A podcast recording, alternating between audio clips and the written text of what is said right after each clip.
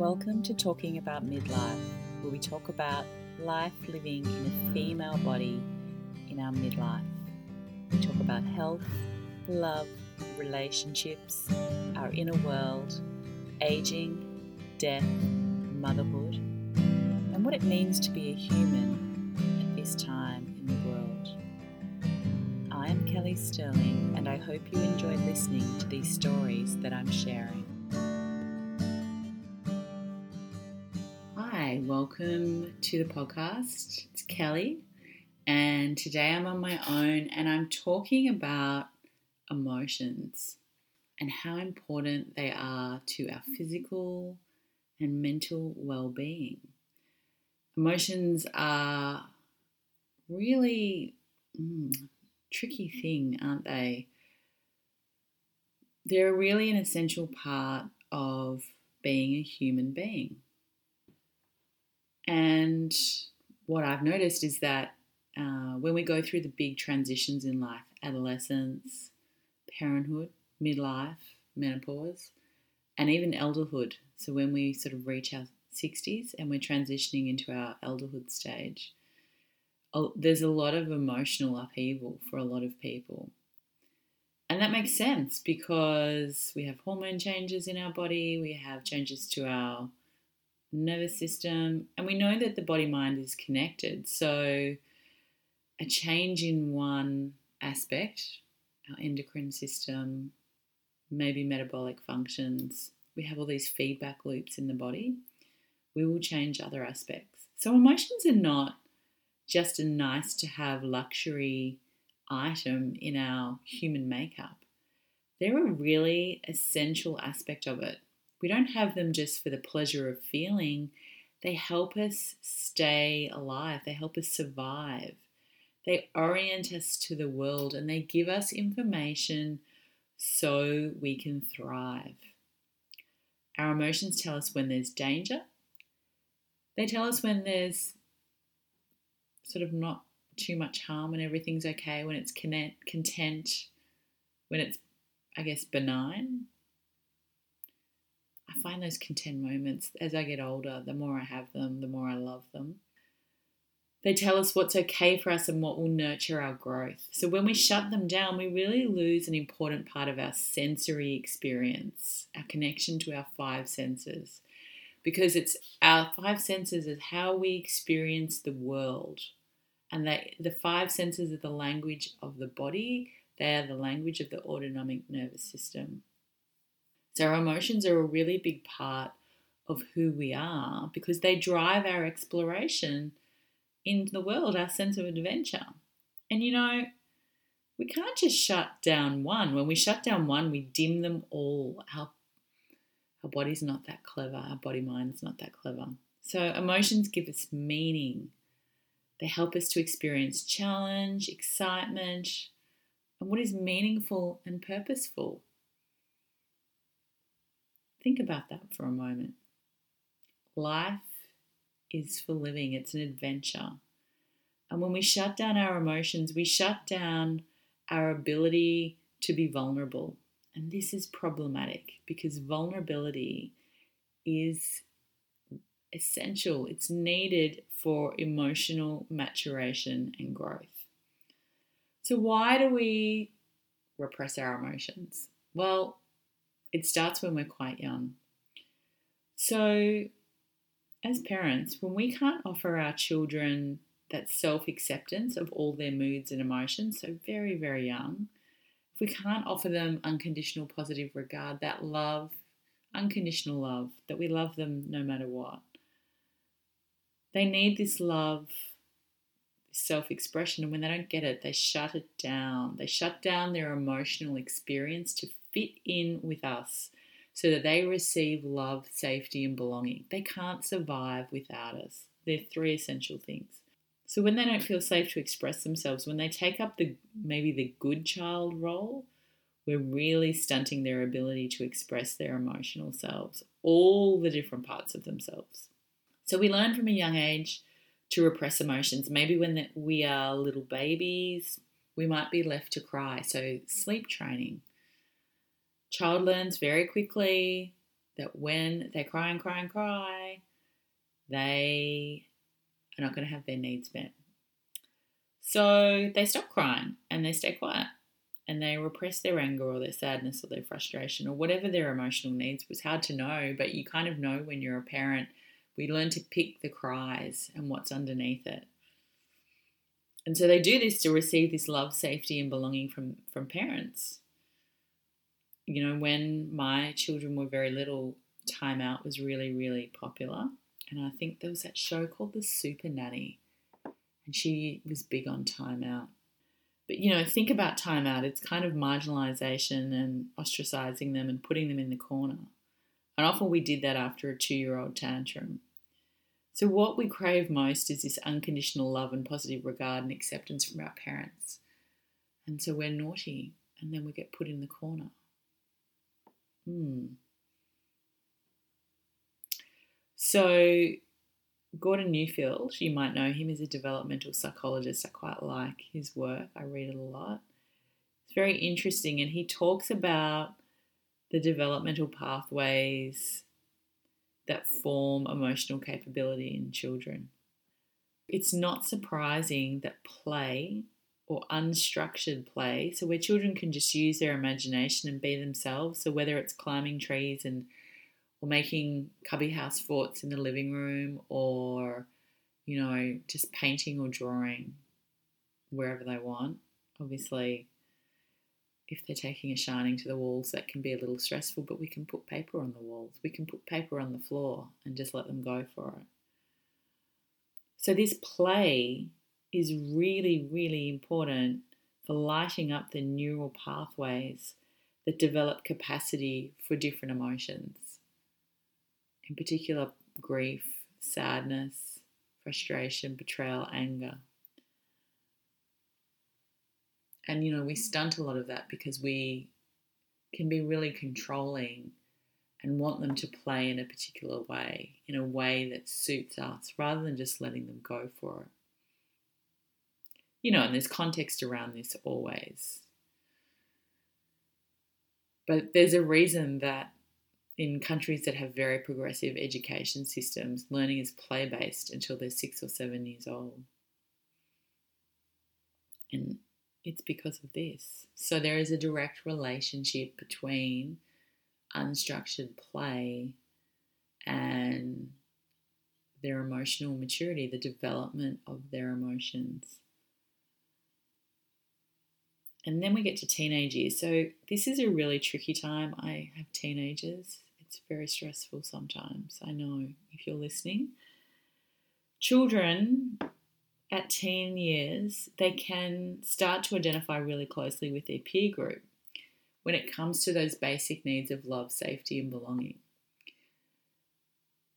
So, you know, Gabor Mate has this book where he's written a lot about this, and he says, you know, stay really close to your kids, keep close to your kids. The trouble with teens in terms of being co-regulators of each other is you know the emotions are running high because of the hormonal changes. So the endocrine system impacts the autonomic nervous system.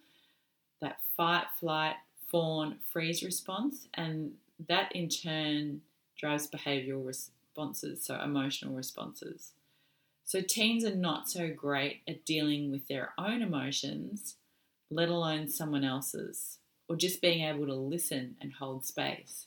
So often, you know, we all know this because we're all teens at one point or another. You know, someone will reveal something to you and be really vulnerable, and we kind of silently freak out and ignore what they say, or you might say, "Oh man, that's really tough," you know, and we we might diminish their experience a little bit and just say, "Hey, let's just get on with it." So I think, you know, this co regulation by the teen tribes happens. You know, it's hard, I think, being a parent of teens because the teenage years developmentally are about exploring ourselves in the container of the community. So it's really important that we stay close to them and help them regulate, learn how to regulate those emotions, keep them close. Because if they do spend too much time with the peer group, the tribe, the tribe's pretty primal in their emotional maturity. And this is when a lot of dysregulation can happen. Also, they don't have a good sense of their own boundaries a lot of the time if they're brave and adventurous. So they can do themselves a little bit of damage. So, modeling emotional expression while supporting them to process what they're feeling is really what they need us for. And that's super challenging for most parents because, particularly at this point in time, a lot of us didn't grow up with emotionally mature parents ourselves.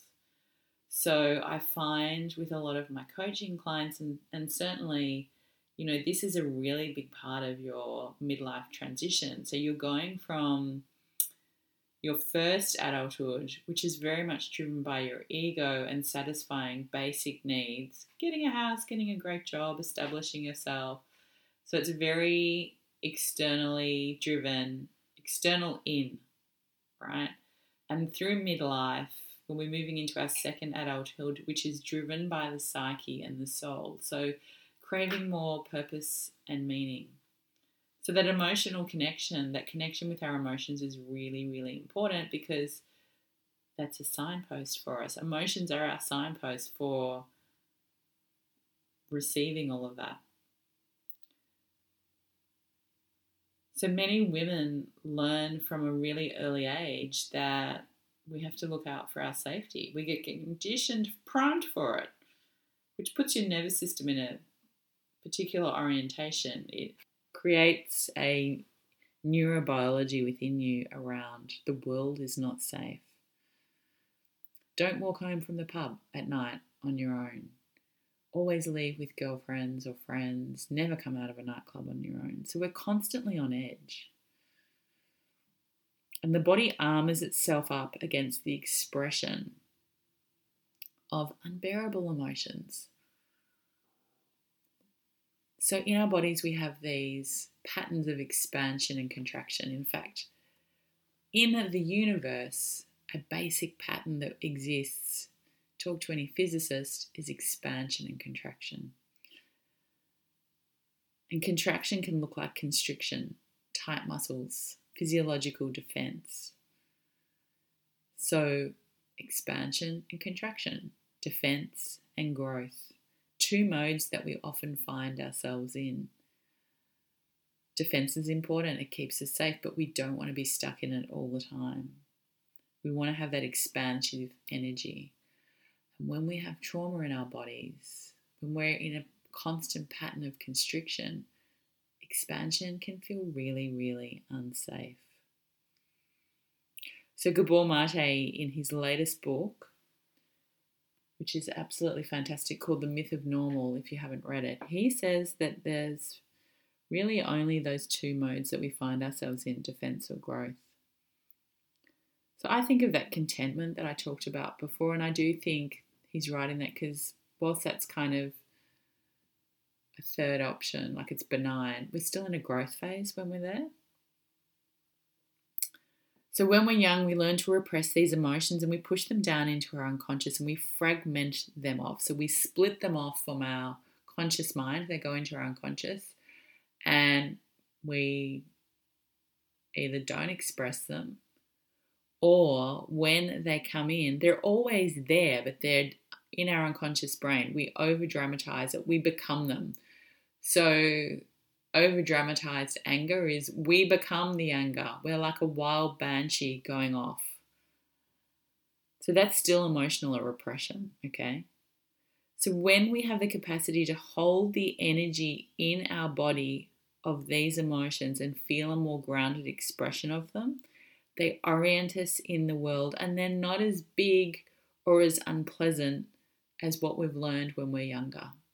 So our little brain, when we're learning, when we're children, it kind of everything is more magnified, everything feels bigger, and it kind of is because we're small and we're defenseless and we need the big people in our life. So even the feelings, the experiences seem bigger than what they are to probably an adult.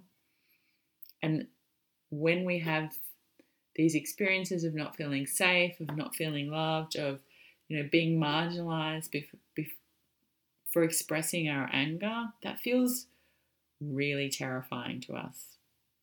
I do so much work with people around learning to express their emotions. We use somatic practices for this in coaching, learning to express your emotions in a grounded way. Because, as I said, when we dim one, we dim them all. So, when we cut ourselves off from our anger and our sadness, we also dim our capacity to feel the more exalted emotions joy, happiness, serenity. So we have to retrain the nervous system. We have to create, in trauma terminology, we call a counter vortex.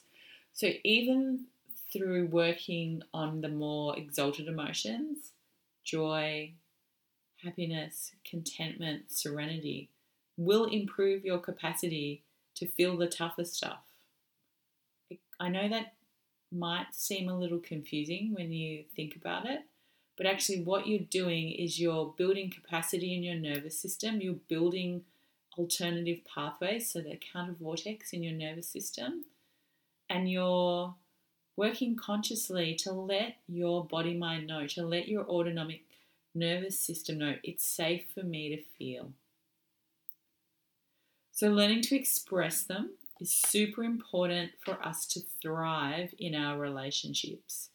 We do not exist as individuals outside of community or social groups.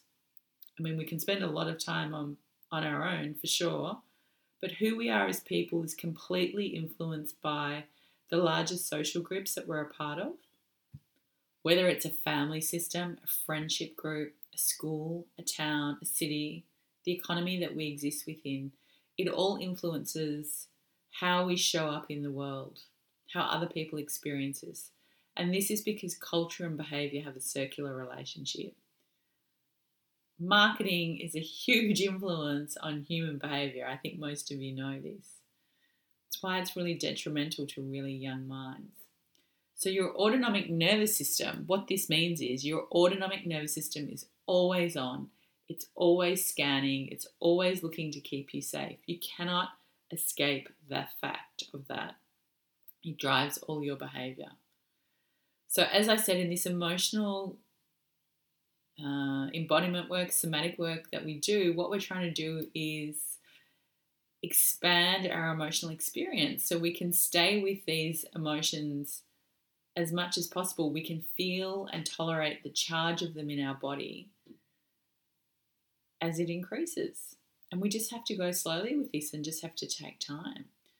We do it in a really regulated way so that we can manage the dysregulation that's present already, the dysregulation that stopped and stopped you in the first place from expressing it, the emotional stresses that are stored in the body mind.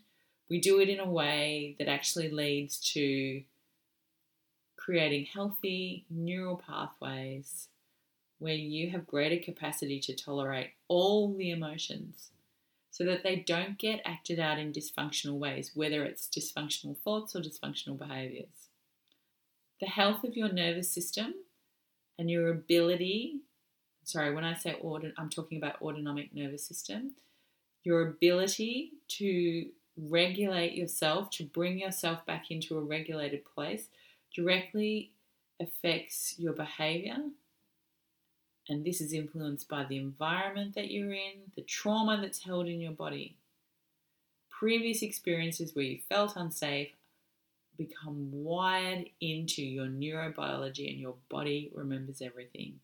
So, we want to go in and find that trauma, and then we want to create new neural pathways so you have more options, more breadth, more capacity in your nervous system to regulate yourself anger, sadness, grief, betrayal. They are natural, normal emotions that are there to keep us safe. We want to express them, but we don't want to do it in a way that causes absolute fracture in all our relationships. So, in midlife, a lot of people experience big emotional swings, and particularly if you're a person going through perimenopause, you might be feeling this if you have repressed a lot of your emotions. So, part of this is the endocrine system impacting the changes in the endocrine system, impacting the autonomic nervous system. But also, what happens is your body just it can't keep the lid on repressing emotions. It takes so much energy, so much energy for, your body to do that. And it gets to a point in time, and these endocrine changes seem to influence it where it just says, I just can't do it anymore. And up it all comes. I think also for a lot of female body people, you know, estrogen and progesterone, they have a calming effect, they have a bonding effect, a soothing effect. So when they start to decrease, we don't have access to them, to that soothing capacity that they have. And we start to see the world for how it really is. And sometimes we don't like what we see, and that's why we get angry. Uh, I just want to say that one of the things that's really freaked me out in the last two years is listening to doctors talking to women who are having these big emotional swings and prescribing them HRT to stop the emotions from going away. Can you see how, after everything that I've just mentioned, this is actually really unhealthy? So you're dumbing down the emotional expression, the emotions that want to come out, the nervous system that cannot keep the lid on it anymore. It's exhausted. That's why at this point in life, these big emotional swings, it is time for you to do the inner work and learn how to express these feelings in a grounded expression. At the moment in the world, I find we're in a time of collective grief. We haven't, we, we are really bad with grief in the Western world in particular. We're really bad in our ability to express it. It's one of those repressed emotions. Hold the space for the other people. Grief has to be held in the container of community. So we're in this collective grief coming off the back of the pandemic and all the crazy things that have been happening in the world. And there's just a hell of a lot of grief, sadness, anxiety, and depression. Record demand for mental health services here in Australia, and I'm sure it's no different to anywhere else lots of unprocessed trauma starting to come up. So it's time when we're feeling like this to go and do the inner work, to go and explore ourselves. You know, when we when we do repress all that stuff, it makes us it stops our ability to be vulnerable, and that is not good because when we are not vulnerable, we lose our empathy, but we also lose our capacity to grow and develop. We shut ourselves down from it. So, vulnerability is really key at all stages of life to learning and growth in every aspect. And I'm going to finish there. So I hope that was really helpful to you. I guess, you know, I'm, it's because I do so much work in this area with people. I, a majority of the coaching work I do is helping people. We take a somatic approach, do all this inner child healing, understanding their family of origin work and how it's influenced them, um, to learn to feel their emotions, unwinding trauma. That's kind of my sweet spot. And that's why I think all of this is really, really important. It's important for our mental health, our emotional health, the health of all the relationships in our life, and, and ultimately the health of the communities that we live in, that we interact in. Thank you for listening. I hope it was helpful. If you're interested in coaching, please go to my website, which is kellysterling.com, and click on the Work with Me button and find the coaching information and book a clarity call, a complimentary clarity call with me. And we can see if we're a good match to work together. The other thing I wanted to say is for the month of December, actually through to early January, because I'm not going to turn it off until I get back from my holiday, is my Reconnect course is half price. It's $149.50. Super cheap. That's Aussie dollars too. So it's super cheap. And it gives you a really good foundation on all the stuff I've just talked about. And it will really help you understand how the state of your nervous system, your emotional health, uh, your sensual sensuality, how it impacts on your relationships, how it impacts on your sexual health, how it impacts on your intuition. It's a great little course, good foundational course. I also have my Magnificent Midlife course, which is for midlife women going through menopause, and that's very comprehensive. It's a four month program. So if you're interested in that, that'll be starting hmm, probably around May. Um, put your name down on the wait list. You can always ask me a question anytime, too. So thanks for listening today, and I hope it was really helpful.